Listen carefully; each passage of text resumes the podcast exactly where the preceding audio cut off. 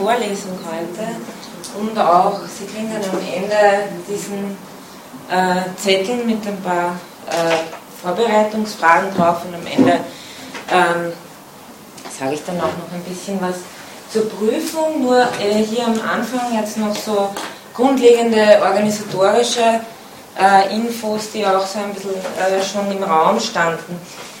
Sie brauchen sich nicht anzumelden für die Vorlesungsprüfung. Ähm, das ist bei manchen Vorlesungen schon so, aber äh, man hat die Freiheit als Lehrveranstaltungsleiterin, das je nach eigenem Ermessen zu machen. Ich denke, da wir meistens sowieso diese überschaubare Gruppe waren, ähm, ist das, machen wir das ganz simpel und einfach. Nächste Woche, selbe Zeit, äh, selber Ort, von 18 Uhr bis 19.30 Uhr wird die schriftliche Prüfung sein. Ähm, es wird einen zweiten Termin im Herbst geben. Äh, allerdings kann ich Ihnen noch nicht genau sagen, wann, weil ich selbst im äh, Herbst nicht da bin und dass die Frau Johanna Geitsch äh, vom Studienservice Center übernehmen wird, äh, diese Prüfung durchzuführen. Das heißt, sie wird äh, die Aufsicht machen und sie wird auch den Termin ansetzen. Äh, sie finden das dann auf der Homepage des Studienservice Center Philosophie.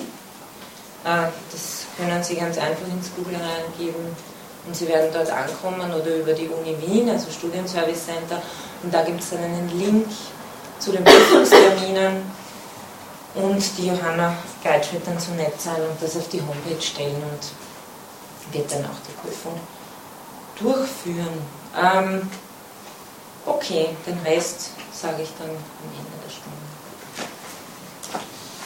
Ja, wir haben heute die letzte Vorlesung. Wir haben ähm, eine kleine Reise gemacht durch äh, verschiedene rechtsphänomenologische Positionen, eben angefangen von diesen Grundbegriffen in der Rechtsphilosophie, über die Grundbegriffe in der Phänomenologie. Ich hoffe, das hat es für Sie gebracht, dass diese einleitenden Bemerkungen auch ein bisschen dabei geholfen haben, das, was dann danach gekommen ist, auch besser verstehen zu können. Die Auswahl, die ich gemacht habe, war sozusagen das, was sich in der klassischen Rechtsphänomenologie abspielt, also äh, die sogenannte ethisch-realistische mit Adolf Reinach dann die logischen Positivisten, die von Hans Kelsen beeinflusst sind, und dann Alfred Schütz als ein Beispiel für äh, keine entwickelte Rechtsphänomenologie, aber die Möglichkeit mit seiner verstehenden Soziologie ähm, vielleicht da einen äh, Zugang äh, zur lebensweltlichen Rechtsphänomenologie zu entwickeln. Und als Abschluss wollte ich Ihnen eben noch einen, äh, den ich jetzt nicht da zuordnen will zu diesen klassischen Kriterien, sondern der für sich selbst steht, äh, Maurice Merleau-Ponty, ähm, vorstellen, wo ich das letzte Mal die philosophischen Grundlagen durchgenommen habe und heute eben noch dazu kommen will, was äh, William Hamrick, der versucht hat, da eine Rechtsphänomenologie daraus zu machen, welche Punkte der besonders betont hat und ausgearbeitet hat. Sie haben gesehen, es sind sehr unterschiedliche Zugänge zu der Frage, was ist Recht, was ist die Geltung des Rechts, ähm, was ist juridische Normativität überhaupt, wie steht sie im Verhältnis zur Moral und so weiter. Also ähm, darum ging es auch, Ihnen nicht äh, den äh, einheitlichen Zugang zu präsentieren, sondern wirklich die Möglichkeit, wie kann ich anhand einer philosophischen Theorie, noch dazu einer philosophischen Theorie, die kein festgelegtes System ist, sondern die wirklich auch selber ähm, in Progress sich befindet und äh, wie, wie kann ich der jeweils das Phänomen des Rechts versuchen anzunehmen. Äh, ich kann Ihnen nur ankündigen, dass nächstes Jahr, also nicht nächstes Semester, sondern in zwei Semestern, werde ich die Vorlesung äh, sozusagen weiterführen. Es ist nicht so, dass man dann hier diese besucht haben muss, um die andere ähm, machen zu können, sondern ich möchte es einfach vom thematischen her ähm, mit anderen Autoren dann ausgleichen, nämlich eher mit äh, Hannah Arendt, äh, Emmanuel Levinas, möglicherweise auch Derrida und Waldenfels und da soll es eher um einen Menschenrechtsbegriff gehen, also wieder eine andere Seite hier beleuchten. Das Material ist reichhaltig. Okay, ich äh, komme jetzt zu Merleau-Ponty und äh, den rechtlichen, rechtsphänomenologischen Thesen, die sich mit ihm entwickeln lassen können.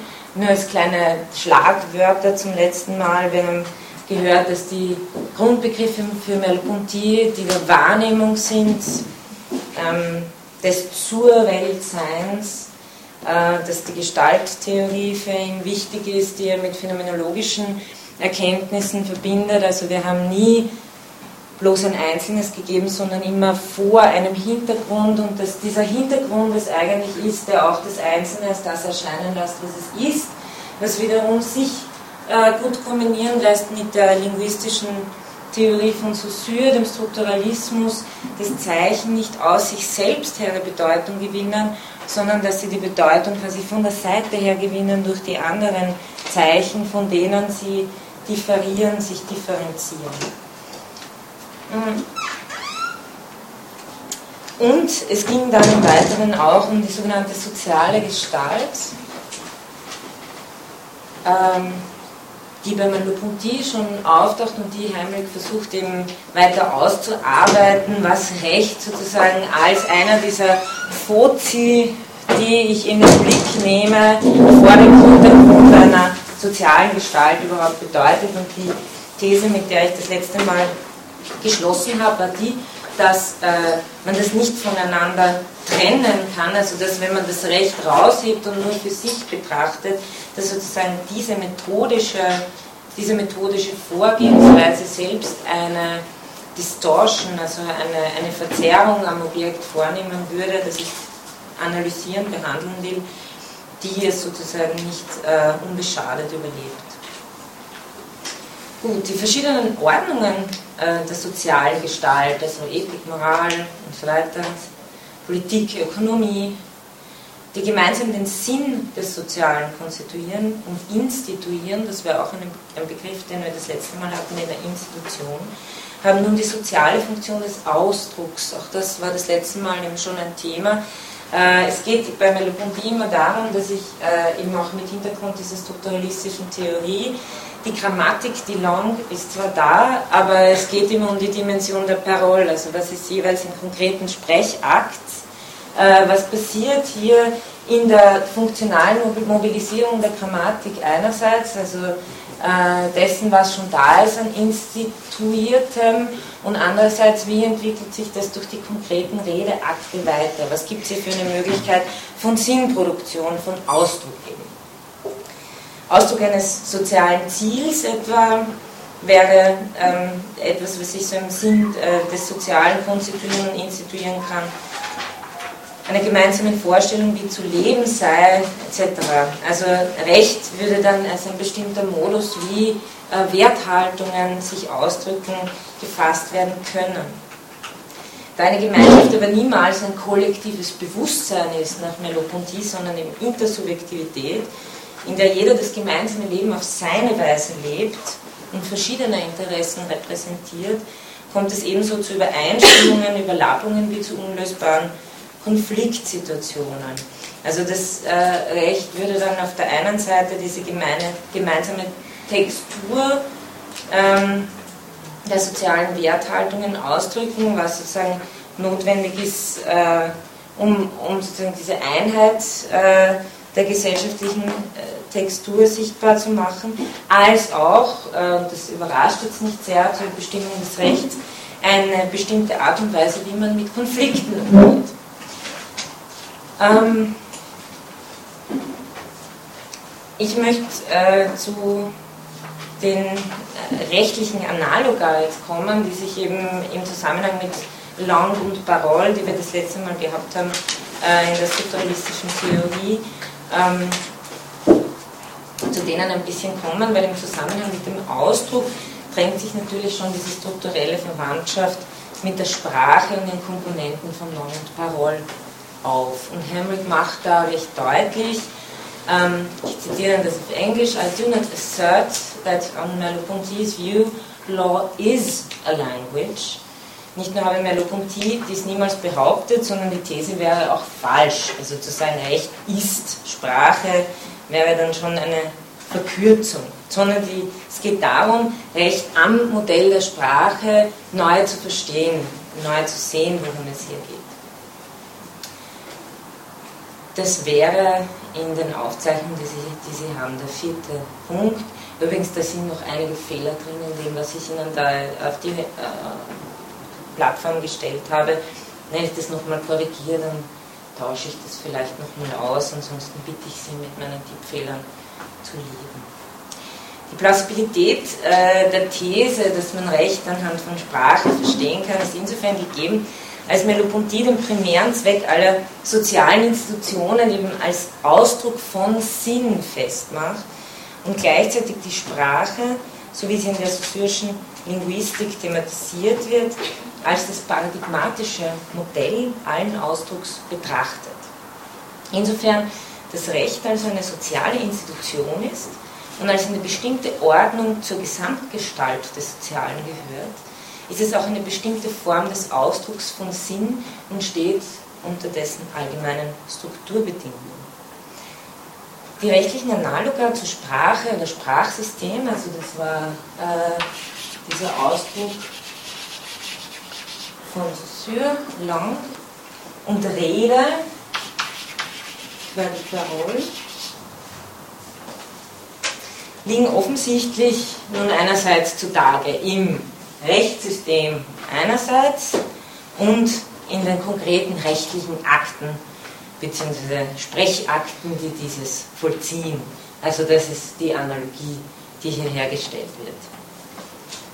Ähm, wie die Sprache erscheint auch das Recht auf der einen Seite als ein System, als eine Objektivität in der Gesellschaft. Es ist erfassbar als ein beschreibbares Gefüge von Regeln, eine Grammatik der Gesellschaft, wenn man so will. Es ist äh, ein beschreibbares äh, Gefüge und als solches ist es immer mehr als die Summe der Einzelwillen der Gesellschaftsmitglieder.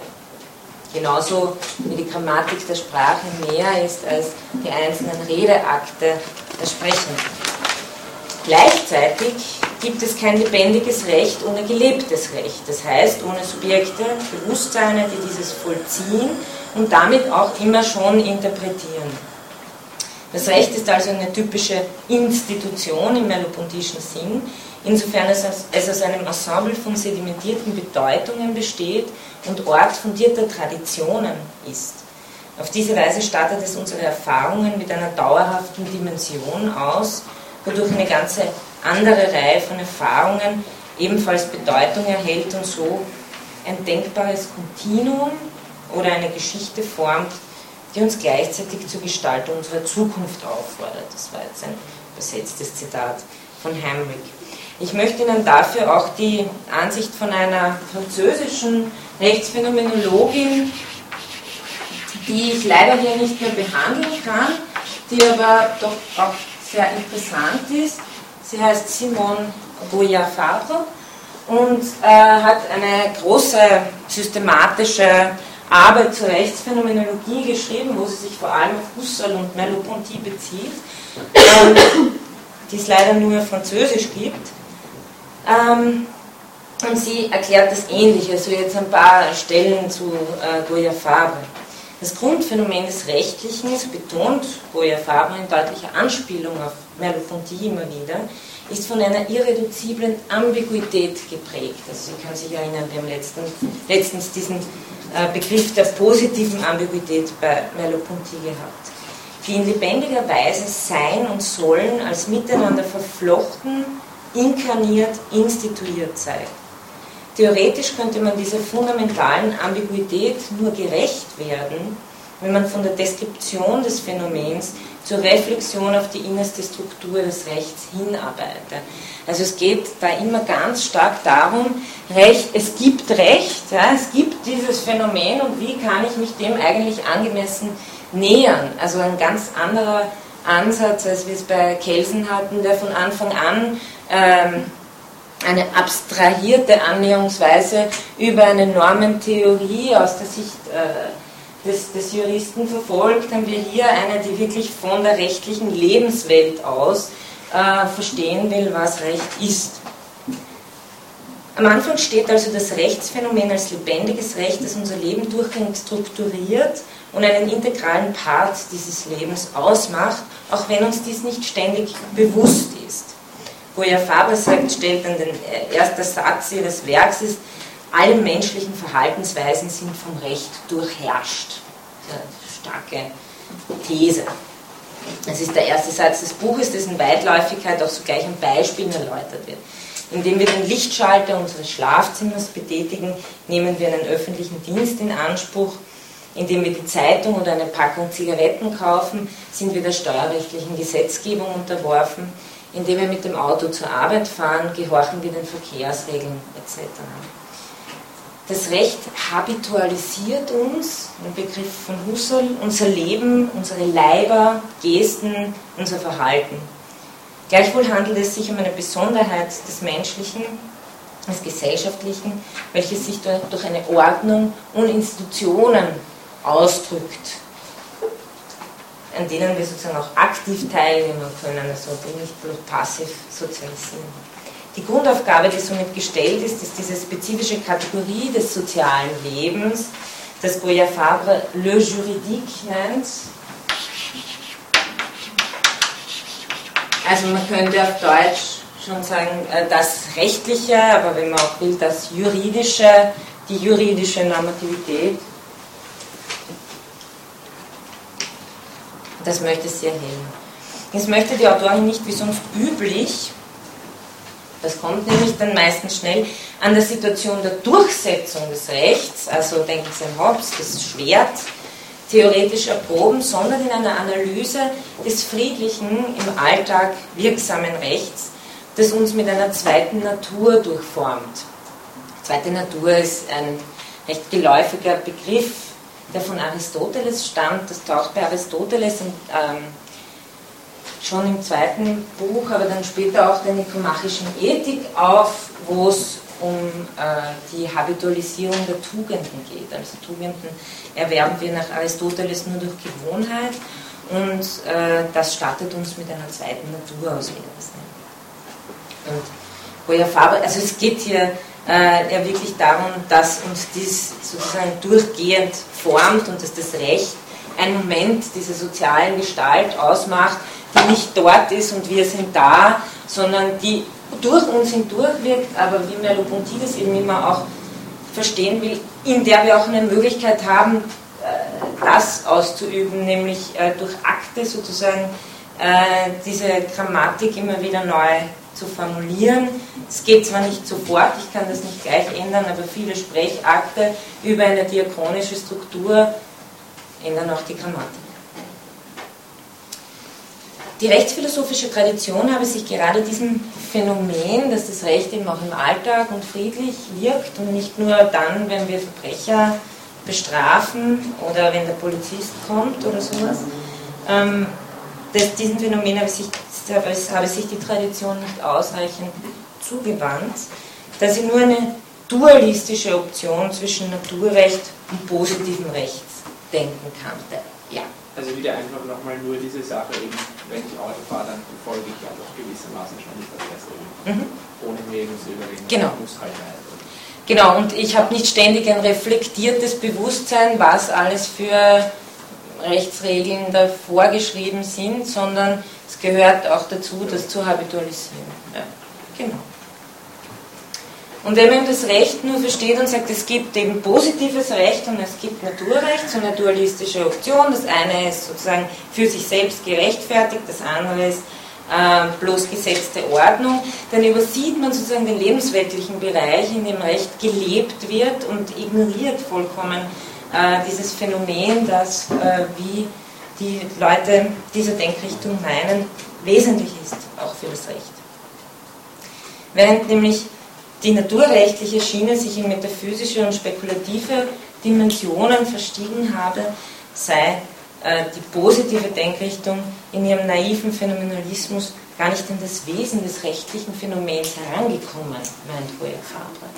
Nämlich meint sie, was ist also das rechtliche Phänomen, wenn Sie sich erinnern können, bei Kelsen, ähm, das wäre durchwegs naiv in diesem Sinne zu sagen, da gibt es einen natürlichen Tatbestand und dann kommt das Deutungsschema der Norm und dann erst verstehen wir es durch ein Sollen.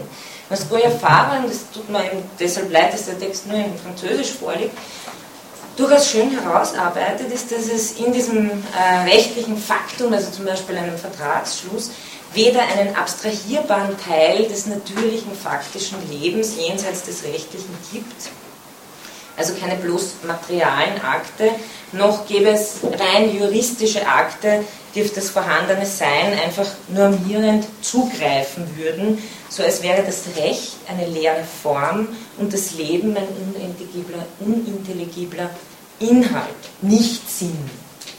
Also das sehen Sie, das ist uh, straight away, uh, straightforward eine Kritik an Kelsen. Dass man das eben so einfach nicht machen könne, dass man damit, dass das, was das rechtliche Phänomen sei, uh, nicht erfassen würde. So wie das Recht durch die Fakten immer schon informiert ist und das bitte ich mit einem Bindestrich zu lesen, weil wir haben jetzt vorher diese Form-Materie, in der Form ist der ganze Sinn, die Materie ist der unintelligible Inhalt, klassisch metaphysisches Konzept. Ähm, also so wie das äh, Recht eben die, durch die Fakten immer schon eigentlich die Form ist, die es ist. Da gibt es wieder einen schönen lateinischen Spruch dazu, wie so oft im Recht, jus ex facto oritur, also das Recht entstammt aus dem Faktum ist das Faktische vom Rechtlichen aus ein bewertendes, auf, auf ein bewertendes Sinnniveau hin durchzogen. Das Rechtliche transformiert den Inhalt der Erfahrung, reißt diesen aus seinem empirischen Kontext und transportiert ihn in ein rechtliches Register. So drückt es Goya Faber aus, meines Erachtens ein bisschen raffinierter als Hermwig das macht. Deshalb habe ich sie hier äh, zu Wort kommen lassen. Zurück äh, zur Merleau-Ponty-Interpretation. Innerhalb einer Gesellschaft kann das Recht, ähnlich wie die Sprache, sich auf viele verschiedene Arten und Weisen zeigen und in verschiedenen Einstellungen gegeben sein. So sind etwa Handlungen von Amtspersonen prinzipiell unter der kohärenten Perspektive einer Rechtsordnung vorstellbar ohne dass die Beteiligten sich dieser Kohärenz explizit bewusst sein müssen. Also da haben wir das auch wieder. Für unsere alltägliche Erfahrung mit dem Recht gilt hingegen, dass wir mit ihm eher unter einer Gebrauchsperspektive oder einer handwerklichen Perspektive eher als einer erkenntnistheoretischen oder einer rechtstheoretischen umgehen. Mit Heidegger könnte man sagen, dass wir mit dem Recht zunächst und zumeist wie mit einem Zeug umgehen, dass es uns zu Handen ist, also das sind lauter Ausdrücke aus Heideggers Sein und Zeit äh, zu, zu dem äh, Zeugkapitel, anstatt uns eine theoretische Einstellung abzufordern. Das ist nicht das, was uns der Umgang mit Recht im Alltag zunächst abfordert. In Analogie zur Sprache wiederum ließe sich behaupten, dass wir mit unserem Rechtssystem wie mit einer Sprache aufwachsen und keineswegs alle Regeln kennen müssen, auch kein theoretisches Wissen darüber haben müssen, um uns darin prinzipiell orientieren zu können. Jemand, der hingegen von außen in ein Sprach- oder Rechtssystem eintritt, muss sich dies in einer theoretischen Anstrengung erst aneignen. Hier bin ich geneigt, äh, schon äh, das eingrenzen zu wollen oder bis zu einem gewissen Grad zu widersprechen, weil jeder von uns auch sehr genau weiß, dass wir als Laien sehr schnell mit äh, unserer Orientierung im Rechtssystem am Ende sind und uns an Profis wenden, um uns in, bei Gericht zu vertreten oder das auch zum Teil ja müssen. Also, und äh, deswegen bin ich mir nicht so sicher, ob da nicht auch zutrifft, dass das Recht schon auch eine eigene Sprache entwickelt, die äh, ganz für sich selbst funktioniert. Also das wäre ein Kritikpunkt an dieser Ansicht. Darüber hinaus bieten das Recht, um wieder zu, zu einer möglichen Analogie mit der Sprache zurückzukommen, bieten das Recht genauso wie die Sprache als ein kultureller Schatz von sedimentierten Bedeutungen, Codes, Symbolen, Möglichkeiten, ähm, äh, Codes, Möglichkeiten des Ausdrucks. Ähm, zitiere nochmal Hamrick auf Englisch, Law, like language, presents itself to us as a system of expressive possibilities, also expressive Möglichkeiten for the crafts of speech and the concretization of values. In new legal speech, as in the closely associated political realm, also hier sehen wir schon, da ist es offensichtlich gerade, wenn die rechtliche Rede zu neuen Gebieten vordringt, kann man das nicht äh, vom Politischen trennen. Creativity and inventiveness are clearly possible, although, und das ist, glaube ich, auch wichtig als Einschränkung, how much creativity is possible depends on the context and on one's position within the system woran sich natürlich gleich sehr viele Gerechtigkeitsfragen anhängen. Klarerweise haben Personen der Exekutive, aber noch viel mehr Personen der Legislative die Möglichkeit, tatsächlich kreativ und erfinderisch mit dem Rechtssystem umzugehen. Freilich, ich rede jetzt nicht von irgendwelchen Handlungen außerhalb des gesetzlichen oder verfassungsrechtlichen Rahmens, sondern innerhalb des. Auch Personen der Judikative, vor allem Richterinnen, können in ihren Urteilen in ganz besonderer Weise die Dynamik von Lang und Parole ausagieren. Und auch da, vergessen Sie nicht, das hat ein Amerikaner geschrieben, da kommt es wieder sehr stark darauf an, in welchem Rechtssystem ich mich äh, bewege. Im amerikanischen Rechtssystem hat sicher äh, die Position der Richterin, des Richters sehr viel mehr Bedeutung, um auch neues Recht zu schaffen. Ne? Äh, nie und das ist, glaube ich, aber schon eine wichtige Sache, nie ganz abgekoppelt davon. Also ich glaube, wenn man juristisch argumentiert, geht es immer darum, dass man einen Anhalt findet, dass man das auch, das fällt einem nicht ein, sondern man muss das aus dem, was positives Recht ist, argumentieren können. Ob man dann sozusagen interessensjurisprudenzmäßig halt äh, was ändern will dann, und man findet sich dann schon die Gesetze, mit denen man das argumentieren kann, ist eine Sache. Aber man man, man entfernt sich sozusagen auch nicht total von dieser äh, Grammatik, wenn man so will. Ähm, eben, also auch äh, hier kann man die Dynamik von Lang und Parole ausagieren, ist doch eine immer notwendige Auslegung und Interpretation der rechtlichen Norm nichts anderes als ein lebendiger Ausdruck eines Rechtssystems bringt man ja auch noch die Struktur von Anspruch und Antwort zur Geltung, die ich das letzte Mal bei Merleau-Ponty in diesem, also das, der Sinn liegt nie als fertiger vor, sondern äh, wir, sind, wir sind sozusagen Sinnproduzenten. Äh, ich habe diese, diesen, diesen Terminus bei Merleau-Ponty, dieses Sens sauvage, erwähnt, der wilde Sinn.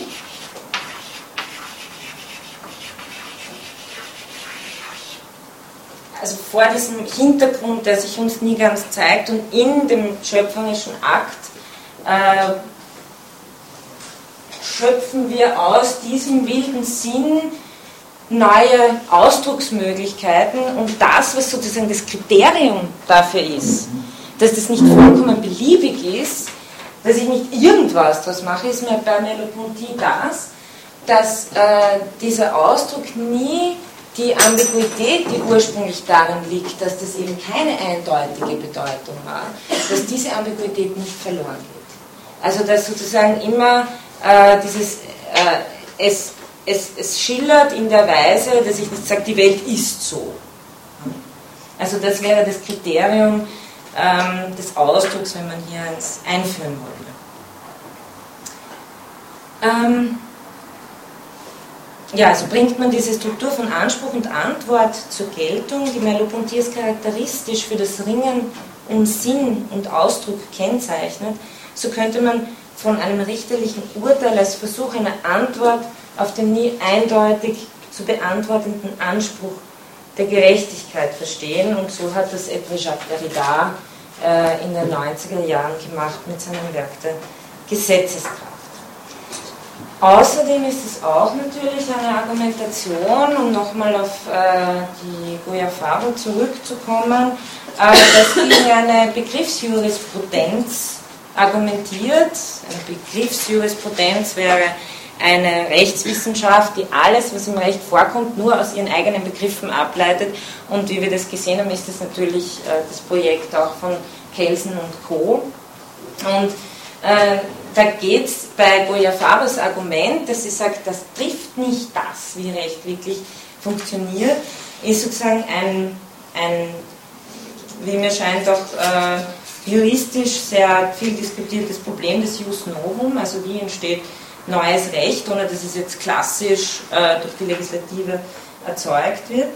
Und hier ähm, bei Goya Faber, ich kann es jetzt leider nicht allzu genau ausführen, aber sie macht eine relativ, die ist auch Juristin vor allem, deswegen haben sie da sehr äh, konkrete Ausführungen diesbezüglich, über die Diskussion von allgemeinen Regeln, zum Beispiel das Steuergesetz, und Regeln, die individuelle Personen und Entscheidungen betreffen, zum Beispiel die Begnadigung einer Verurteilten, die Erlaubnis zur Namensänderung, die Ernennung eines Beamten zu, einer, zu einem bestimmten Posten und so weiter. Das sind ja keine allgemeinen, sondern das sind dann je ad adressierte ähm, Bescheide. Stellt sich die Frage, Goya Faber, ob diese Normen von gleicher Natur sind wie die allgemeinen oder sich fundamental unterscheidet. Ein Monismus, also eine, ein, äh, ein, ein, Einheitsmodell im Kelsenschen Sinn, würde für die Gleichartigkeit der Regeln und insofern für einen Stufenbau argumentieren. Also das heißt, individuelle Regeln werden nur dadurch ermöglicht, dass es allgemeine gibt. Das ist immer ein sehr schöner Stufenbau vom höheren runter zum äh, einfachsten der Thesen. Dies weist Goya Faber als unzureichend zurück, da Kelsen mit seinem Logizismus ein Phänomen nicht erklären kann, das er selbst anerkennt.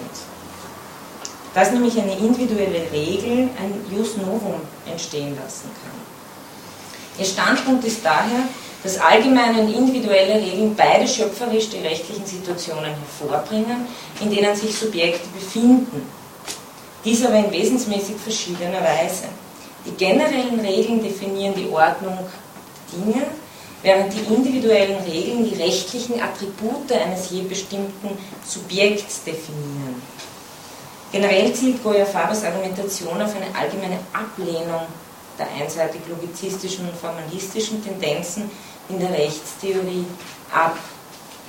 Also man muss sozusagen erkennen, dass auch diese äh, individuellen Akte, die durchaus auch vorkommen, im Recht, also die soll man nicht äh, wegreduzieren und sie äh, so, so gut wie es geht in einen Stufenbau reinpressen, sondern auch denen nachgehen, was die für rückwirkende, verändernde Funktionen haben ähm, und dann möglicherweise Neues auch im Rechtssystem, in der, in der rechtlichen Logik selbst erzeugen. Also das ist einfach ein Blickwechsel, äh, mal weg von diesem allgemeinen Stufenbau hin zu den einzelnen Ausdrucksmöglichkeiten so hin eher zu dieser Ebene.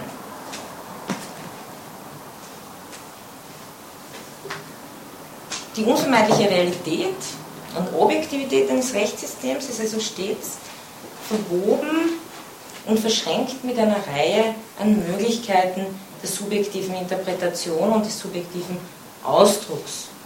Selbst als juristische Laie bin ich Bürgerin und habe, auch noch diesseits aller revolutionären Aktivitäten, einige Möglichkeiten, nicht nur auf die Rechtsbildung und die Rechtspraxis einzuwirken. Freilich, wie ich gesagt habe, sind diese Mittel beschränkt, also ich würde sie nicht überschätzen und nicht mit jenen der privilegierten Personen des Rechtssystems zu vergleichen, die aber auch nur sozusagen, die können auch nicht machen, was sie wollen, sondern die funktionieren auch nur an ihren äh, Positionen. Insofern ist da auch schon eine Perspektive, wie sie Niklas Luhmann äh, ganz andere Richtung wie der Systemtheorie äh, verteidigt hat, hier schon auch ähm, beachtenswert, meiner Meinung nach. Aber das Rechtssubjekt ist eben nicht nur passiv.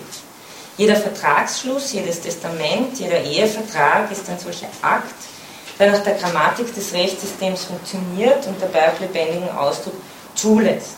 So wie die Sprache niemandem gehört, so steht auch das Recht als Institution prinzipiell offen, bis hin zur Rechtsreform oder politischen Reform. Und ebenso wie es keine private Sprache gibt, Wittgenstein-Argument, gibt es auch kein privates Recht, das nur einen anginge. Insofern greifen hier subjektiv-objektive Strukturen der Lebenswelt ineinander die individuelles und soziales, einzelnes und allgemeines, subjektives, objektives und intersubjektives in so etwas wie einer bewegten und dynamischen sozialen Gestalt vermischen. Ähm, Hamrick macht jetzt das, was ich Ihnen das letzte Mal angekündigt habe, nämlich er versucht, diese Thesen in Verbindung zu setzen mit einigen bekannten anglikanischen rechtsphilosophischen Vertretern, nämlich zuerst mal äh, John Austin, von dem wir schon vor längerer Zeit gehört haben, dem Vater des angloamerikanischen Rechtspositivismus im 19. Jahrhundert. Nach Austin, zur Erinnerung, besteht eine Rechtsregel aus einem allgemeinen Befehl, also das ist das, also auf die Frage, was ist Recht, antwortet Austin, Recht ist ein allgemeiner Befehl von einer Autorität und Androhung einer Sanktion. Das ist klassisch äh, positivistische Definition. Dies hat zur Voraussetzung, dass der Befehlsgeber die Macht hat, die Sanktion zu verhängen. Aus dieser Struktur entsteht eine Verpflichtung der Befehlsadressaten, wobei das Recht selbst die Summe der Befehle ist, die von, höchst, die von der höchsten gesellschaftlichen Autorität, dem Souverän, ausgehen und denen die Masse der Gesellschaft gewohnheitsmäßig gehorcht. Also das ist sozusagen dieses auch relativ einfache Modell, Befehl von oben, wenn die Masse nicht gehorcht, gibt es Schläge und so funktioniert das. Folgt man nun den rechtsphänomenologisch ausgearbeiteten, ausgearbeiteten Ansichten Merleau-Ponty's, so ergibt sich aus dem intersubjektiven Charakter des Rechts gemäß dem linguistischen Modell erstens, dass es sich nicht um einen Befehlshaber handeln kann, und sei es der Souverän in Form des Volks, weil sich Recht eben, wenn man es lebensweltlich betrachtet, anders abspielt. Ja? Das ist nicht weder das äh, Volk noch, das, also noch die Repräsentanten bloß im Parlament, die, äh, die Legislative, sondern äh, es spielt sich noch auf vielen anderen äh, Ebenen ab, die zu beobachten werden. Natürlich ist auch hier Alfred Schütz im, im Hintergrund, also das gehört hier, glaube ich, zu, diesem, zu dieser ganzen äh, Denk, zu diesem Denkfeld dazu. Zweitens wäre der Zwang im Recht, also diese übliche Definition, durch die man versucht, Recht zu bestimmen. Dieser Zwang wäre zwar eine notwendige, aber keine hinreichende Bedingung für die Existenz des Rechts. Das heißt, äh, notwendig, um es überhaupt zu bestimmen, aber bestimmt es nicht hinreichend, nicht ausreichend. Denn dieser Zwang stellt nur eine von außen beobachtbare Konsequenz, aber keine subjektive Komponente der Geltungsakzeptanz dar. Dieser Punkt hängt drittens eng mit dem Verständnis von Regeln aus der Außen- und Innenperspektive zusammen, was eben auch eine Kritik an diesem Rechtsbegriff als bloßen Befehl impliziert. Also wir kommen jetzt dazu, dass man, weil diese Theorie von Austin ist einfach nur eine, die von außen beobachtet, da gibt es Befehle und die werden dann befolgt. Und die Frage, die sich hier stellt, ist, äh, was heißt Regel, Rechtsregel, Imperativ, Befehl, ähm, eigentlich aus dieser subjektiven Perspektive des es vollziehenden Rechtssubjekts. Für die kritischen Ausführungen bezüglich John Austin greift Hamrick nun auf einen zweiten, sehr prominenten englischen oder britischen Rechtsphilosophen zurück, den ich, den ich auch schon mal hier erwähnt habe, nämlich äh, H.L.A. Hart.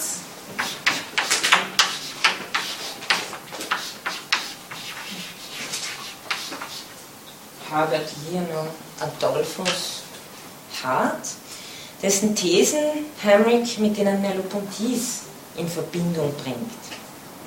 Das ist vielleicht erstaunlich, aber bis zu einem gewissen Grad funktioniert es ganz gut. Warum? Weil sich Hart in seiner Rechtstheorie ähm, anders, auch an der Sprachphilosophie orientiert, an der, die eher im anglikanischen Raum vorherrscht, also Wittgenstein äh, und Konsorten, aber ähm, das ist gar nicht so unähnlich, was dann dabei rauskommt. Hart gilt neben Kelsen als einer der einflussreichsten Rechtstheoretiker des 20. Jahrhunderts, der die reine Rechtslehre und den juristisch-analytischen Positivismus auf kritische Weise weiterentwickelt. Also so in den The Concept of Law ist dieses Hauptwerk, hängen es mir jetzt nicht auf, 50er oder 60er Jahre, ich weiß genau. Ich glaube 60er Jahre. Ähm, Hart bedient sich dafür unter anderem auch bei den Erkenntnissen der analytischen Sprachphilosophie. Dies schlägt sich etwa in seiner wesentlichen Unterscheidung zwischen primären und sekundären Regeln nieder. Dafür ist er am bekanntesten. Primäre Regeln, das äh, sind alle Regeln, die ein bestimmtes Verhalten vorschreiben, also die klassischen Rechtsnormen. Sekundäre Regeln hingegen sind die Ermächtigungsregeln, gemäß denen primäre Regeln hergestellt werden, gestiftet, abgeändert und abgeschafft werden können. Es ist klar, also primäre Regeln, es ist seltsam, weil man würde dazu tendieren zu sagen, weil die, die, die sekundären Regeln sind sozusagen, das sind die Spielregeln. Das sind die Spielre Spielregeln, nach denen ich die anderen Regeln erzeuge, abschaffe, also man würde vielleicht eher dazu tendieren, dass man die Spielregeln die primären nennt, aber es ist nicht so. Die äh, Spielregeln sind die sekundären Regeln, nach denen eben die primären Regeln äh, erzeugt werden. Es ist klar, in welcher Hinsicht Hamilton Analogon zur Merleau-Ponty strukturalistischer Institutionentheorie sucht wenn auch gewiss bei Merleau-Ponty die intersubjektiv-geschichtliche Sinndynamik und Sinndialektik im Vordergrund vor einer Regelklassifizierung steht. Bei Hart sind unter Ermächtigungsregeln, also diesen sekundären Regeln, so nennt man sie auch, einerseits wiederum die Spielregeln des Verfassungsrechts und der Spielraum des Gesetzgebers zu verstehen. Das leuchtet sofort ein. Genauso aber fällt darunter die Privatautonomie liberaler Denker. Das heißt, die rechtliche Handlungsfreiheit der Einzelbürger, die ebenso Rechtspflichten, also primäre Regeln, für sich kreieren, abändern oder vernichten können, einfach indem sie die ihnen rechtlich zugestandene Vertragsfreiheit, Vereinigungsfreiheit, Eheschließungsfreiheit, Eigentumsfreiheit, Testierfreiheit etc. ausüben. Und was ich da ganz interessant finde, wir sind sozusagen back to the roots bei Reinach, beim bürgerlichen Recht. Ja. Also wir sind sozusagen bei dem, bei der Art äh, von, von Recht, wo äh, Subjekte im Rechtssystem direkt miteinander zu tun haben und dadurch auch äh, für sich eine Rechtsverpflichtung selber schaffen. Also es kommt nicht alles nur von oben, sondern äh, wir, wir erlegen uns diese ähm, Rechtspflichten, Rechte auch selber auf.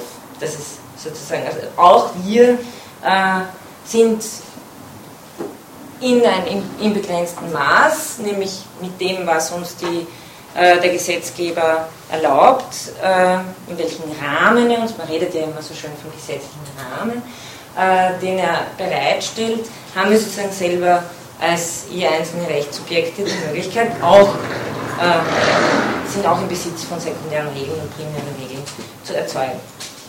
Man stellt sich vor, niemand schließt mir einen Vertrag ab. Könnte ja sein. Oder niemand schließt mir einen Ehevertrag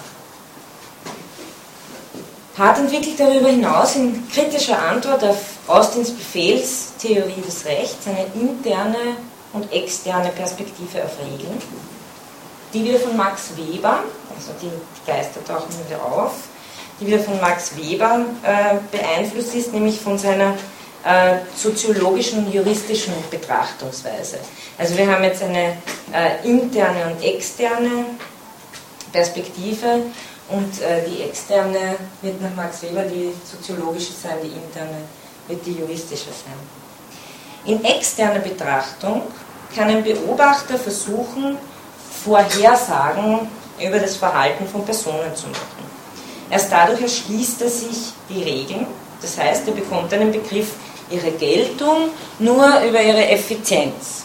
Also sie kommen als Soziologin in eine Gesellschaft, immer gut am, am, am Leitfaden sozusagen der der Kulturanthropologie sich das zu denken oder sie kommen, sie reisen ins All, sehen dort eine, treffen auf eine Gesellschaft, beobachten die mal und finden sozusagen durch ihre Beobachtungen heraus, welche Regeln da gelten müssen. Das ist eine externe Perspektive. Ähm, zitiere äh, wieder einen Satz auf Englisch von Hamrick. Hart's external observer presents, among other things, the legal experiences of the system's participants considered as purely objective data rather than as lived. Also der Unterschied ist jetzt genau der, dass dieser Beobachter, der objektive Beobachter, nimmt Regeln nur wahr als objektive empirische Daten, die da beobachtbar sind qua Verhalten von Wesen, aber nicht als gelebte Regeln. Die interne Betrachtung hingegen erschließt das Regelverhalten von seinem Spielcharakter, also von diesem Umgehen mit, dem, mit den Regeln. Dazu gehört die Geltung, unabhängig von der Effizienz der Regeln, und ohne bloß psychologisches Ereignis zu sein. Denn es handelt sich nicht nur um ein verpflichtet Fühlen, also das sagt auch jemand, der von Wittgenstein herkommt, sondern um die Herstellung von objektiv öffentlich zugänglichen Spielregeln, Rechten und Pflichten. Also was sich hier ergibt, ist das, was öffentlich ist und nicht äh, mein bloßes Gefühl diesbezüglich.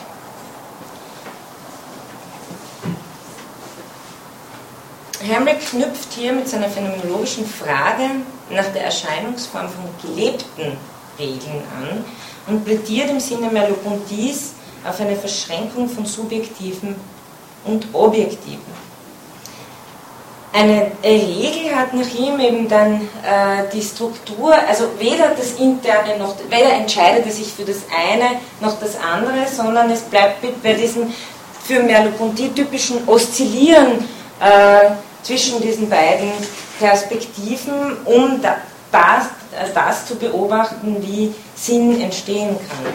Also eine Regel hat äh, dann die Struktur des Wahrnehmers und Wahrgenommenen, des Sprechers und des Gesprochenen. Es ist weder ein pures an sich, noch ist es ein pures für uns, sondern seine konkrete Einheit ist eben das des an sich für uns ich jetzt von Englisch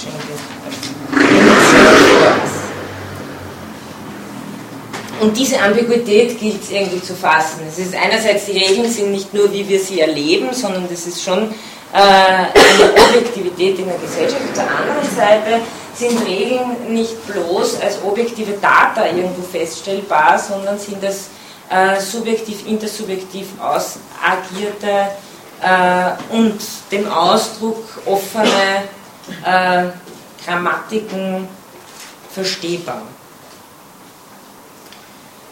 Äh, gelebte Regeln erscheinen also im Gegensatz zu bloßen Befehlen in Form des Gebrauchswerts. Also hier haben wir wieder dieses, diesen Zollcharakter, der Use Value.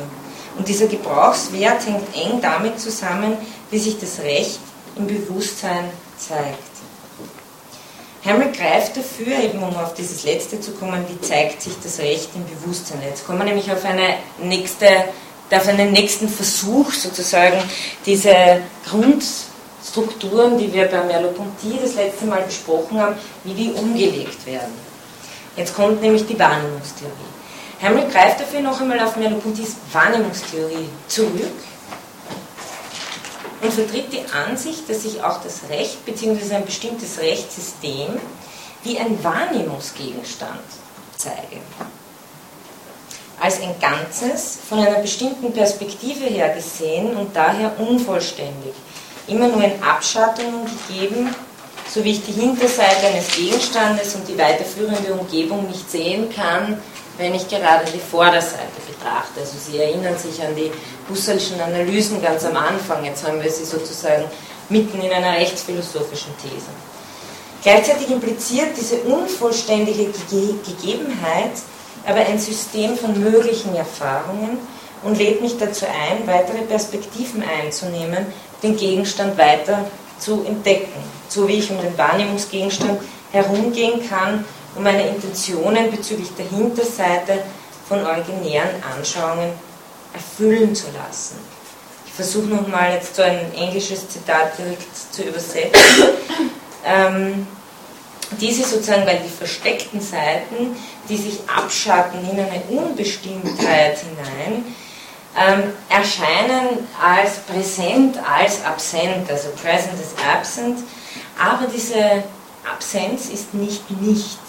Sie ist ein bestimmter Modus des Erscheinens, ein bestimmter Modus des Sicht, als sichtbar gemacht werden Könnens. Daher sind die offiziellen Handlungen äh, von Beamten ähm, in einem System können als fokussierte Punkte gegen einen Hintergrund von, ähm, von Unbestimmtheit erscheinen, die, der Rest des Systems ist und wie jeder Teil einer Gestalt reflektieren solche Handlungen sowohl den Gestaltkontext vor einer ganzen Bedeutung der Struktur und würden ihre Erfahrungsidentität verlieren, wenn man sie von diesem Kontext entfernen würde. Ähm, okay, was soll das jetzt heißen? Ähm, ich bin sozusagen, wenn ich, ich bin mit einer Recht, mit, mit einem rechtlichen, mit einer rechtlichen Sache konfrontiert oder einfach nur, ähm, ich habe jetzt da äh, jemand der Exekutive, der irgendwas will von mir und so weiter. Und das tritt für mich heraus. Und hier kommt wieder die Gestalttheorie zur Anwendung. Da habe ich das Recht sozusagen gegeben in einer, in, in, in einer Erfahrungsdimension, die vielleicht andere Dinge verdeckt, die mich ermöglichen, aber es ist durchaus möglich, mich sozusagen weiter an diesem rechtlichen Gegenstand zu handeln und etwas für mich sichtbar zu machen, was ich vorher noch nicht gesehen habe. Das heißt, ich habe nicht immer äh, den ganz, dass, dass das alles, was Recht ist, vollkommen präsent, aber ich kann mich äh, erfahrungsmäßig ihm entlang bewegen und äh, das, was ich halt, dieser Use Value kommt jetzt halt wieder auch das, was ich brauche an diesem Gegenstand, mir zur Erfahrung bringen und ein größeres Bild davon kriegen. Und dies alles erscheint sozusagen in diesem sozialen Gestaltkontext wenn ich es da herausnehmen würde, dann würde es seine Bedeutung und die möglichen Wege, die es mir andeutet, die ich hier gehen kann, auch äh, sofort wieder verlieren, also wenn ich es nur abstrakt sehen würde.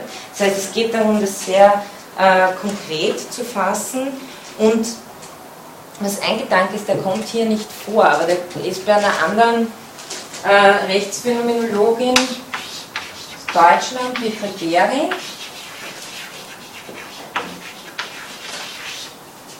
deren Habilitation leider noch nicht veröffentlicht worden ist, aber die versucht eine Rechtstheorie mit Foucault vor allem, äh, hat recht spannende Aufsätze geschrieben. Die stellt sich auch die Frage, ähm, ganz phänomenologisch und der Phänomenologie auch kritisch gegenüber, was denn die Evidenz des Rechts überhaupt sei. Also wenn wir jetzt von so einem rechtlichen Phänomen sprechen wollen. Und da vermutet sie, es könnte sein, dass sich das auf eine Weise entzieht, dass wir da mit dem klassischen Evidenzbegriff nirgendwo mehr hinkommen. Also dass sozusagen äh, dieses Fungieren äh, der, der juridischen Normativität sich nicht mehr so ans Tageslicht ziehen lässt, dass nicht sofort was anderes wieder verschwinden würde. Auch das kombiniert sie relativ stark mit der Luhmann-Theorie. Das ist was, was ich Ihnen vielleicht äh, dann bei der nächsten Vorlesung genauer machen wollte. Also hier sind eher die kritischen Töne der Gering, die sich bei Hamrick vielleicht weniger finden. Der hat eher so diesen äh, positiven Ansatz, recht jetzt mal als Wahrnehmungs einfach mal die Perspektive einzuführen, zu sagen, betrachten wir das Recht ganz anders, nicht als ein bloßes Gesetzbuch, Normensystem, zack, sondern es geht um konkrete rechtliche Situationen, durch die wir wieder äh, uns Neues erfahrbar machen können. Und meistens, wenn wir nur, also vor allem äh, alle Nicht-Juristinnen und Juristen unter uns können nicht sehr viel anfangen, wenn sie einen Kodex hingeknallt kriegen. Aber wenn wir es mit Situationen zu tun haben, an denen uns erklärt wird, was hier, wie hier die rechtliche Regel zur Anwendung kommt oder kommen könnte, ist ja auch mehr, ist ja alles nicht so klar, ne? dann ähm, gibt, ist das sozusagen das, das äh, ähm, das Fleisch, das uns überhaupt erst die Sache klar macht und wer sagt, dass das Abstrahierte das eigentliche Recht ist. Also das ist sozusagen die, die These, die dahinter steht. Also Evidenz des Rechts oder Recht des, Wahn, Recht des Wahrnehmungsgegenstand. Könnte auch, also um es jetzt noch ganz unheimlich zu machen, wenn Sie an die äh, Geschichte von Kafka denken, die Strafkolonie, wo, äh, also das, das führt Gering auch an, es könnte sozusagen diese äh, unheimliche Komponente haben, dass der Sinn des Rechts, also die Evidenz, ah, das ist es, erst dann sichtbar wird, wie bei der Geschichte, wo das Gesetz dem, dem Delinquenten ins Fleisch eingeschrieben wird und erst im Moment des Todes erkennen sie dessen Sinn. Also das klingt dann auch nicht mehr viel, beziehungsweise weiß man es auch nicht, ob es wirklich so ist. Also da, da wäre dann nochmal viel stärker in der Machtanalyse verknüpft. Was ist, wenn, die, wenn sich die, die, sozusagen diese, dieses Versprechen von Sinn sich nicht einlöst äh, auf einer Ebene des sich Zeigen des Rechtlichen? Hier sind wir da, wo man sagt, okay, nein, nein, wir, wir, sind, wir haben die Möglichkeit als Subjekte, wir sind nicht, wir sind keine, keine Kafka-Subjekte in der Strafkolonie, sondern wir haben äh, Möglichkeit, äh, kreativ umzugehen mit Rechtsregeln, aber Sie sehen, hier kann man wieder ähm, düstere und weniger düstere Standpunkte diesbezüglich einnehmen. Ähm, sekundäre Regeln, also jetzt, das sind diese Erzeugungsregeln. Und das Regelsystem überhaupt sind also auch für diejenigen, die aufgrund ihrer Position im Rechtssystem weniger kreativ mit den Regeln umgehen können, in gewisser Weise gegeben, nämlich in einer verdeckten Gegebenheitsweise, in einer Präsenz als Absenz. Oder man könnte auch sagen als Entzug. Das gesamte Rechtssystem zeigt sich dann als ein eher anonymer, vager Hintergrund der sozialen Ordnung und Kontrolle, in der nur gewisse Aspekte zu bestimmten Zeiten fokussiert werden, eben je nach Gebrauchswert, der einen Teil des Systems und seine weiteren Gestaltverzweigungen erhält. Ja? Also das jeweilige Licht sozusagen das Dickicht wirft. Hermrichs These läuft darauf hinaus, dass Merleau-Ponty damit die phänomenologische Basis und Ausgestaltung für Harts Konzeption von primären und sekundären Regeln liefert und zudem auch noch weitere Probleme lösen kann, die sich bei Hart ergeben würden. So etwa arbeitet Hart die interne und externe Perspektive auch noch zusätzlich, zusätzlich in synchroner und diachron, also durch die Synchron gleichzeitig und diachron geschichtlich, ähm, Hinsicht aus und zeigt, dass Hart nur die synchrone Ebene berücksichtigt. Die diachrone, revolutionäre, krisenhafte Ebene mit Merleau-Ponty's phänomenologischen Handwerkszeugen noch besser erschlossen werden könnte. Die phänomenologische Beschreibung des Rechts aus einer Wahrnehmungsperspektive hat in jedem Fall wichtige Konsequenzen auf eine in der Rechtsphänomenologie, wie wir gesehen haben, gerne angewendete Methode, nämlich die Ästhetik. Die Wesensschau, die, so heimlich ist, mit, so einem, äh, mit solchen Voraussetzungen äh, von Merleau-Ponty ausgehend eben nicht mehr durchführbar, weil sich eben, wenn, wenn ich schon davon, wenn ich davon ausgehe, dass es äh, Gestalt und Hintergrund ist, dann habe ich sozusagen immer, wie auch schon in der Wahrnehmungstheorie, einen nicht fokussierbaren Hintergrund. Also ich kann sozusagen nicht auf die volle Form kommen. Das wäre eben genau das, wenn ich sage, es gibt, ich, ich benenne jetzt diese eindeutige Form, das eindeutige Wesen, dass der Ambiguität von Gestalt und Hintergrund äh, nicht gerecht werden würde. Genauso sei es mit Merleau-Ponty auch nicht mehr möglich, eine bloße Begriffsjurisprudenz zu vertreten. Eine solche würde das Recht als geschlossenes System von Definitionen, Regeln, Prinzipien und Normen verstehen, in dem eben jedes Problem deduktiv gelöst werden kann. Also äh, Personen können deswegen äh, beleidigt werden oder Verträge abschließen, weil eben im Begriff, de, äh, ein, ein Grundbegriff die juristische Person ist. Ich meine, Sie können sich sicher erinnern an äh, Schreier und Kaufmann, die genau nach dieser äh, Methode vorgegangen sind. Gut, ich komme noch äh, zu einem letzten Abschnitt, nämlich kleine Bemerkungen nur, um etwas äh, roh ausformuliert zu Moral, Politik und Recht.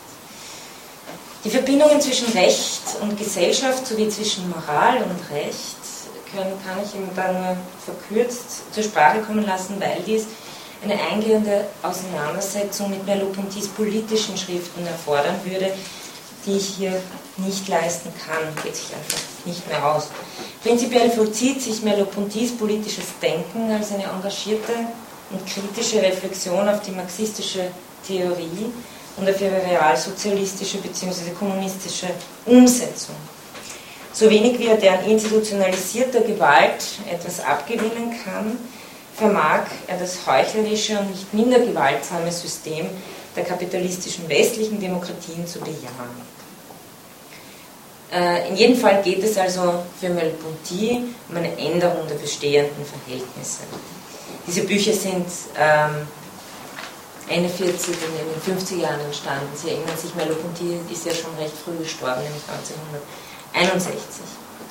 Hamrick beruft sich in seiner rechtsphänomenologischen Bearbeitung eher auf den späteren Merleau-Ponty, äh, der Abenteuer der Dialektik, also diese zwei Werke, die hier wären, ist der, das eine ist Humanismus und Terror, ähm, aus 48 oder 49 Jahren, das andere die Abenteuer der Dialektik aus den 50ern, welche im Vergleich zum, zur früheren kommunistischen Phase die politische Haltung eines neuen Liberalismus vertritt oder eines nicht kommunistischen Sozialismus.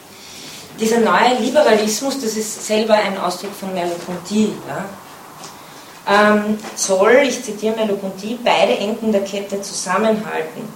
Das soziale Problem und die Freiheit. Zitat Ende.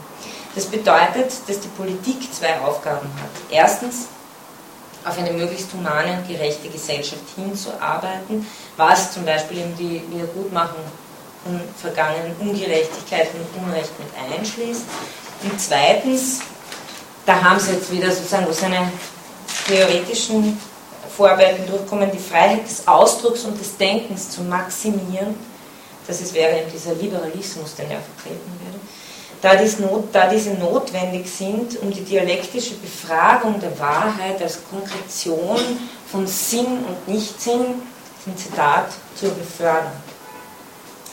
Der effektive und dauerhafte Schutz dieser Freiheit kann nur über formelle Institutionen erfolgen, da Freiheit zu Merleau-Ponty ein so wertvolles wie zerbrechliches Gut sei. Merleau-Ponty betont in diesem Zusammenhang vor allem die Wichtigkeit der parlamentarischen Demokratie bzw. des Parlaments, in dem als einzige Institution, wie er sagt, äh, ein Minimum an Opposition und Wahrheit garantiert sei, im Gegensatz etwa zur Presse oder zum Bildungssystem. Hamilton schließt daraus, dass dem Recht eine einzigartig wichtige Funktion in der Bewahrung und Förderung der menschlichen Freiheit und Suche nach Wahrheit zukommen. Was ist jetzt das äh, Verhältnis von Moral und Recht? Ich sage dann gleich, das äh, wird da nicht äh, so klar und äh, ich würde sagen, die Stärken bestehen hier eher darin, auf die Verbundenheit zu verweisen, als auf die Trennbarkeit.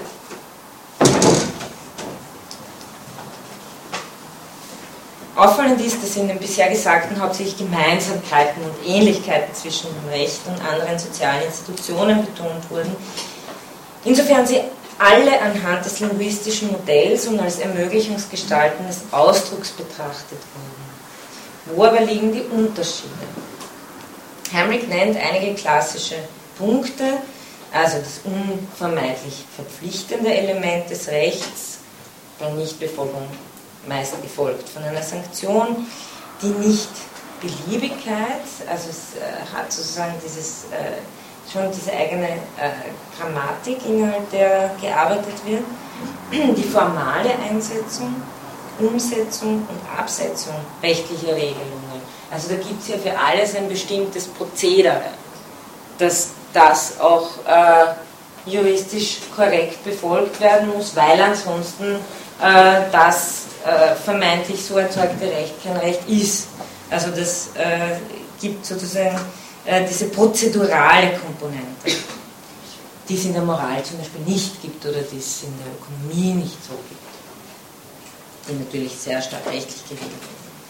Darüber hinaus reagiert das Recht meist langsamer und nachträglich auf sozioökonomische oder politische Veränderungen und validiert diese, also setzt diese dann sozusagen in Geltung.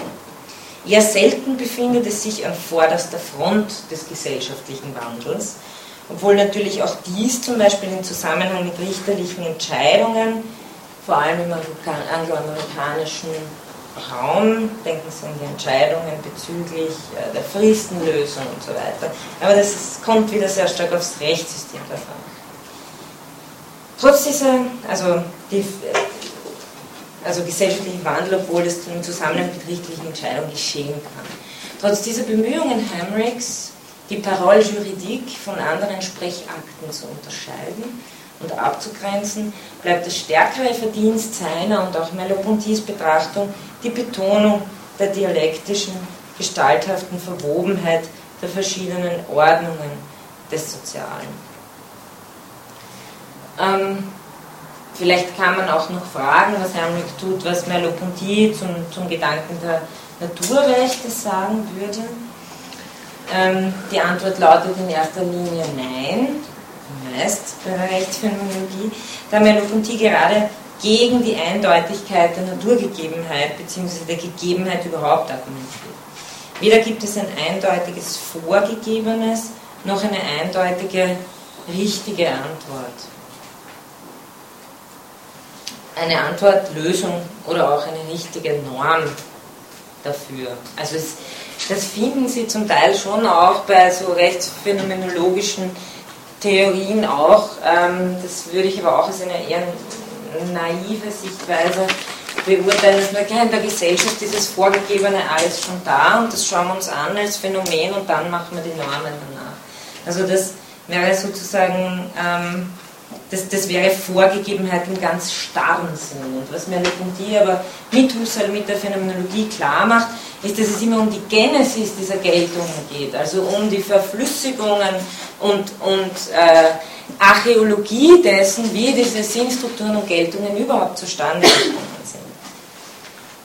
Also es, ähm, also es gibt eben weder eindeutiges Vorgegebenes noch eine eindeutige richtige Antwort, Lösung der Norm dafür. Es gibt stets nur neuen schöpferischen Ausdruck, der dem immer wilden Sinn etwas abzugewinnen versucht. Aus diesem Grund versteht Merleau-Ponty Phänomenologie auch als Ideologiekritik, wie er sagt, insofern sie durch ihre Analyse der komplexen Strukturen des Erscheinens die Illusion einer festen Natur der Dinge in einer eindeutigen richtigen Antwort darauf dekonstruieren kann, indem sie sie verflüssigt und in ihrem Entstehen im genetischen Aufbau verfolgt. Das Wesen von Natur und Kultur ist bei Merleau-Ponty also keinesfalls dichotomisch, sondern wesentlich komplexer gedacht, in einer Verschränkung und wechselseitigen Stimulation. Also überhaupt, so wie immer bei Merleau-Ponty würde er sagen, erst es gilt sozusagen den Blick zu wenden auf das, auf das wir es letztendlich nicht voll wenden können und das auch in der Reflexion mitzubehalten, dass Natur- und Kulturbegriffe sind, die aus einer davorliegenden Textur hervorgegangen sind. Also dass wir nicht anfangen bei den Trennungen, sondern uns fragen, was sozusagen das Sinnfeld ist, äh, das uns dazu bringt, von diesen Trennungen zu sprechen. Und das kann nie eine eindeutige Führung sein. Also keinesfalls dichotomisch, zweigeteilt, da, das, da, das, sondern wesentlich komplexer, in einer Verschränkung und wechselseitigen Stimulation, die eben bis zur Unentscheidbarkeit geht. In diesem Sinne könnte man in einem zweiten Anlauf eventuell doch noch versuchen, Merleau-Ponty in einen Dialog mit einem unter Anführungszeichen jetzt naturrechtlichen Anspruch zu bringen, wie es Hamrick im Leitfaden von grundlegenden menschlichen Bedürfnissen tut, die er wieder nicht natural oder sozial, also die er auch sozusagen in diesem Zwischenbereich ansiedelt. Aber das lasse ich jetzt nur mit angedeutet. Zum Ende noch eine kleine Conclusio des Ganzen. Merleau-Ponty bietet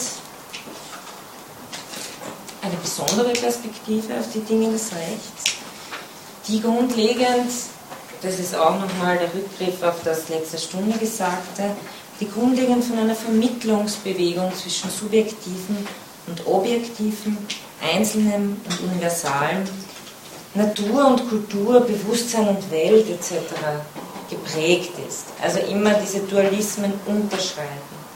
Es ist eine Perspektive, die die Dinge aus ihrer Mitte, ihrem Entstehen, ihrer Verwobenheit in ein unvordenkliches, das ist natürlich ein Ausdruck von Schelling, ein unvordenkliches, anonymes, sich erst differierendes Grundgeschehen verstehen möchte. Also das, was Merleau-Ponty das, Fleisch der Welt genannt hat, scheint. Also zitiere nochmal Merleau-Ponty aus das Sichtbare und das Unsichtbare. Der Mensch steht der Welt nicht gegenüber, sondern ist Teil des Lebens, in dem die Strukturen, der Sinn, das Sichtbarwerden der Dinge gründen. Zitat Ende. Die soziale und kulturelle Welt ist demnach eine Zwischenwelt, die durch die kooperativen und kompetitiven Bemühungen der Subjekte Form annimmt, indem sie sowohl den Sinn ihrer Entwürfe als auch die Sinntextur vor, vor, vorangegangener Generationen in den Institutionen von Recht, Sitte, Traditionen, Moralvorstellungen und so weiter mitkonstituiert. Es ist diese eine Zwischenwelt der Institutionen, der Symbole, der herzustellenden, herzustellenden Wahrheit, der und denen der Sinn immer neu abgewonnen werden muss. William Hamrick entwickelt in seiner Existential Phenomenology of Law diese Thesen zu einem rechtsphänomenologischen Ansatz, der jetzt weder als existenzial im Sinne Heideggers noch als existenzialistisch im Sinne Sartres bezeichnet werden kann, Vielmehr baut seine Rechtsphänomenologie auf Merleau-Pontys strukturalistisch, phänomenologisch und gestalttheoretisch inspirierter Institutionentheorie auf. Also hier haben Sie sozusagen diese drei Theoriekomponenten nochmal zusammengeschnürt. Ähm, diese Institutionentheorie fasst das zur Weltsein als perspektivisch intersubjektiv ausergiertes Sinngeschehen auf und stellt die Begriffe, das nochmal am Ende zur Wiederholung in den Mittelpunkt, wie Wahrnehmung, Gestalt, Sinn, Sprache, Ausdruck und nicht zuletzt Kreativität und Freiheit. Gut, das war Merleau-Ponty und Rechtsphänomenologie für dieses Semester. Haben Sie irgendwelche Fragen?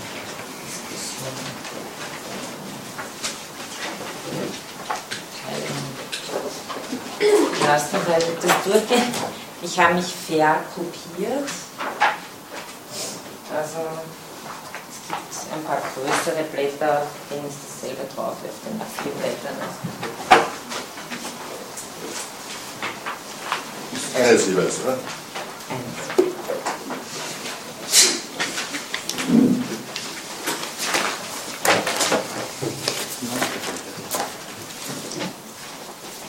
Ich schaue ganz wild auf die Prüfungsfragen. Sind das die Prüfungsfragen oder nur, wenn wir uns. Orientierungshilfe. Nein, nein, sag's nicht dazu, ich möchte nicht jetzt abschneiden, wenn jemand noch direkt diskutieren will zu dem gerade Gesagten. Weil ich spreche dann eh drüber, dann ist es aber auch gut, wenn jeder das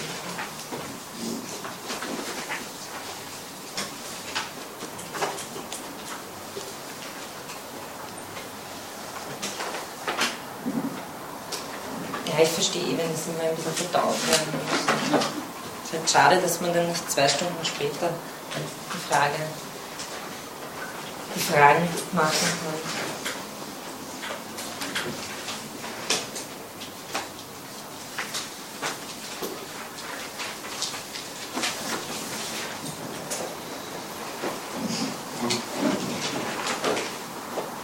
Na gut, dann. Ja. Ja.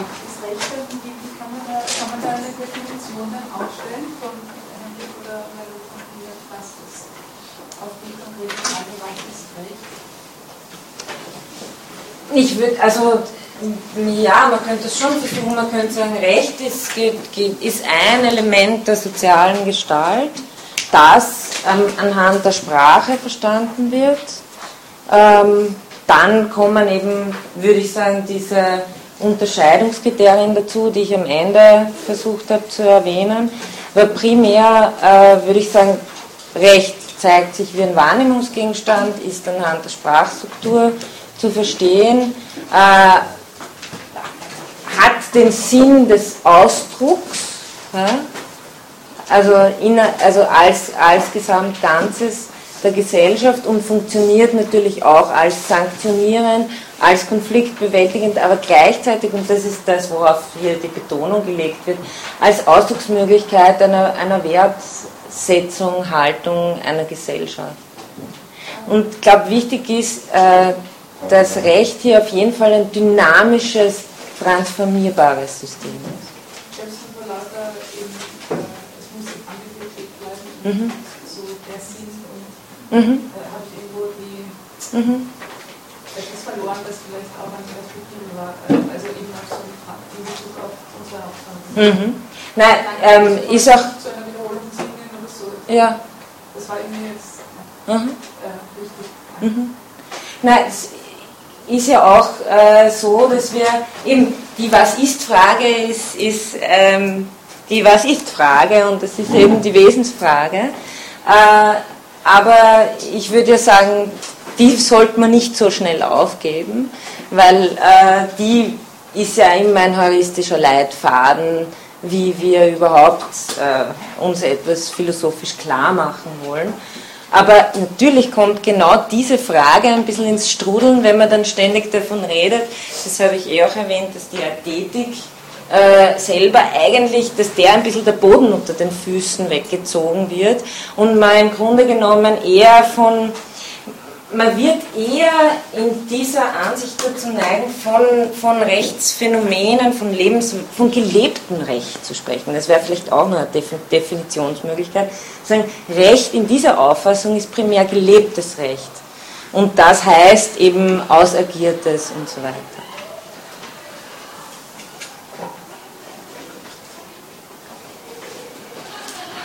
Naja, dann ähm, haben Sie jetzt alle einen Zettel? Wahrscheinlich nicht, oder? Weil ich habe 30 kopiert jetzt und jetzt sind Sie doch mehr.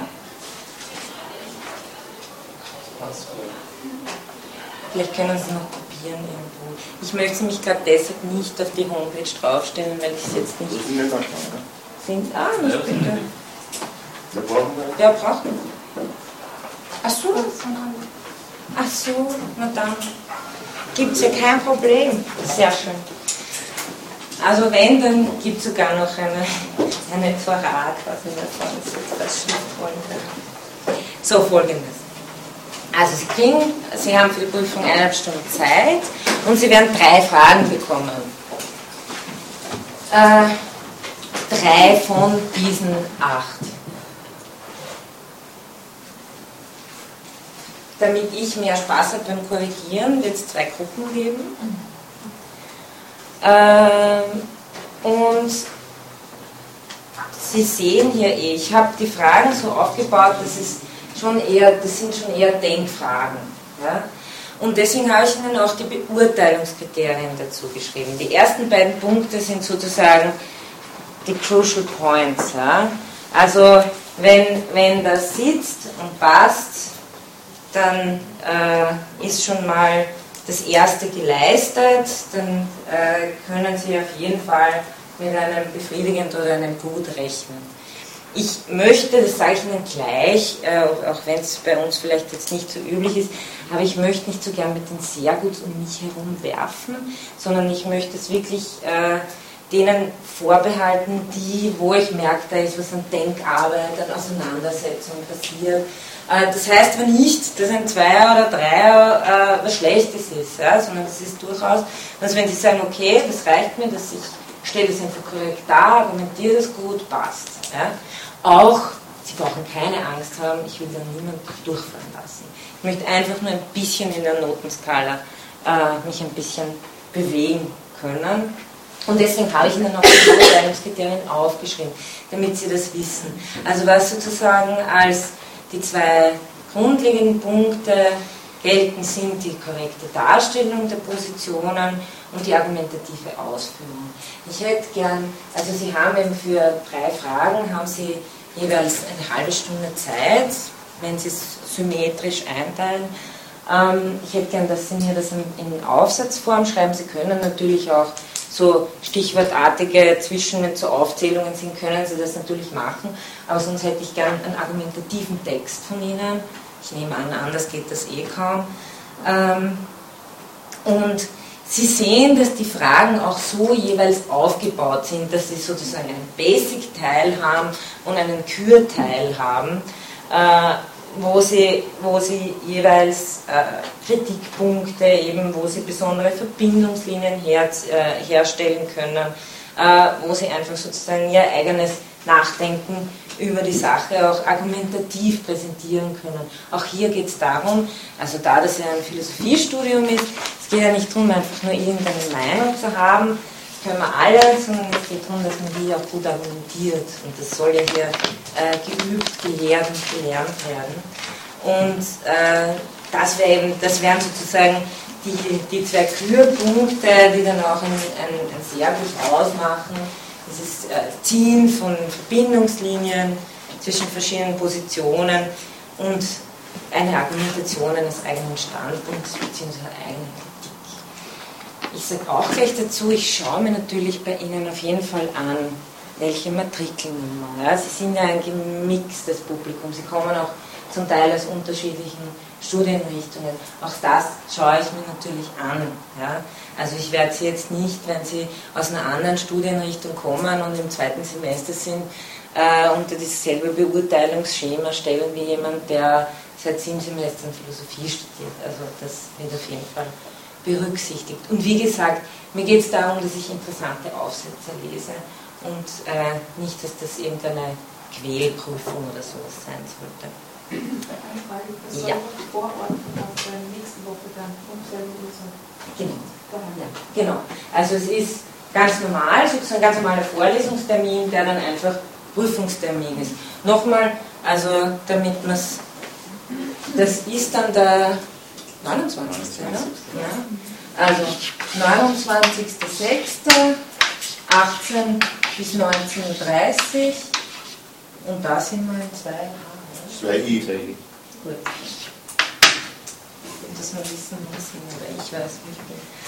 Äh, ja, äh, keine Unterlagen.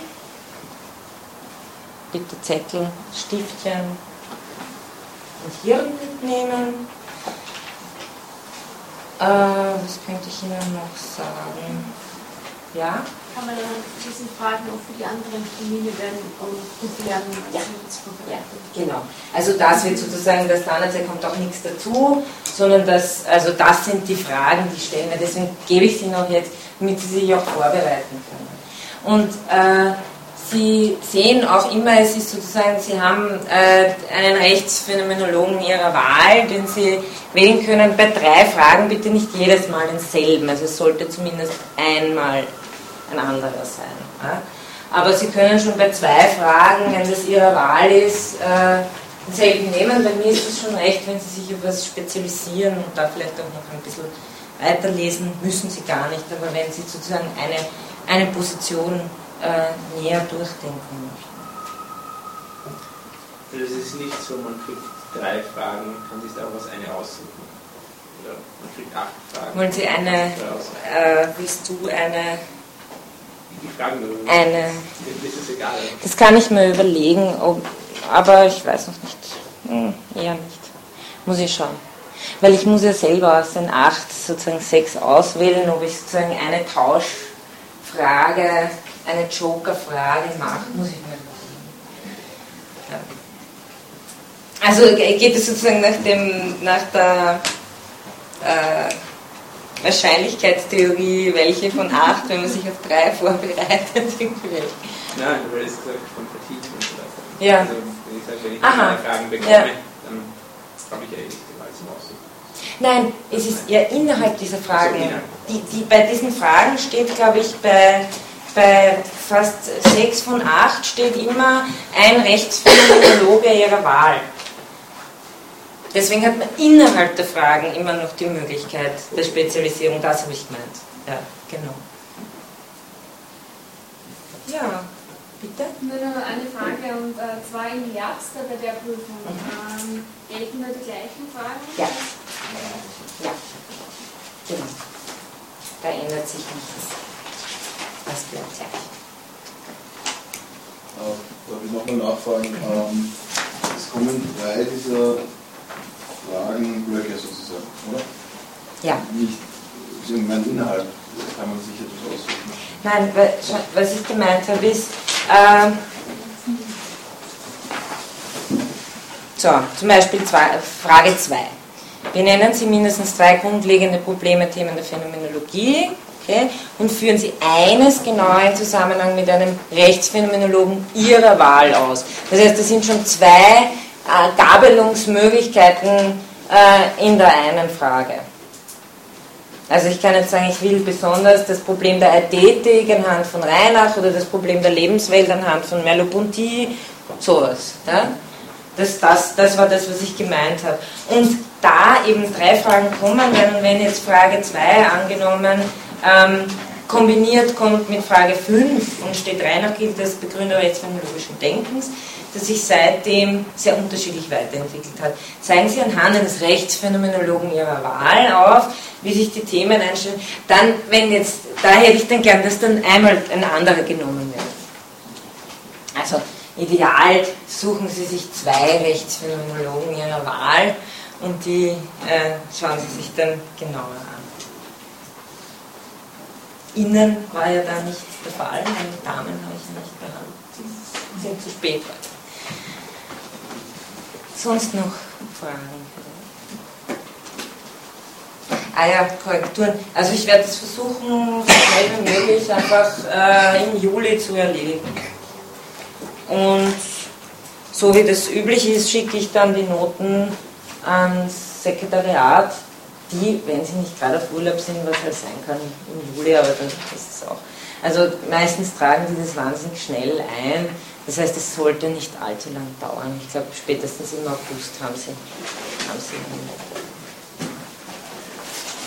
Gut, dann danke ich Ihnen sehr herzlich für hier sein, Zuhören und wünsche Ihnen schöne Ferien und äh, gute Vorbereitung eben ruhig von schönen Ferngrenzen und Flex.